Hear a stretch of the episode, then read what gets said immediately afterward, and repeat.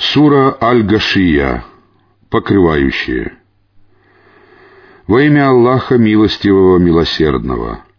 Дошел ли до тебя рассказ о покрывающем, дне воскресения? Одни лица в тот день будут унижены, изнурены и утомлены. Они будут гореть в огне жарком — их будут поить из источника кипящего и кормить только ядовитыми колючками, от которых не поправляются и которые не утоляют голода. Другие же лица в тот день будут радостны.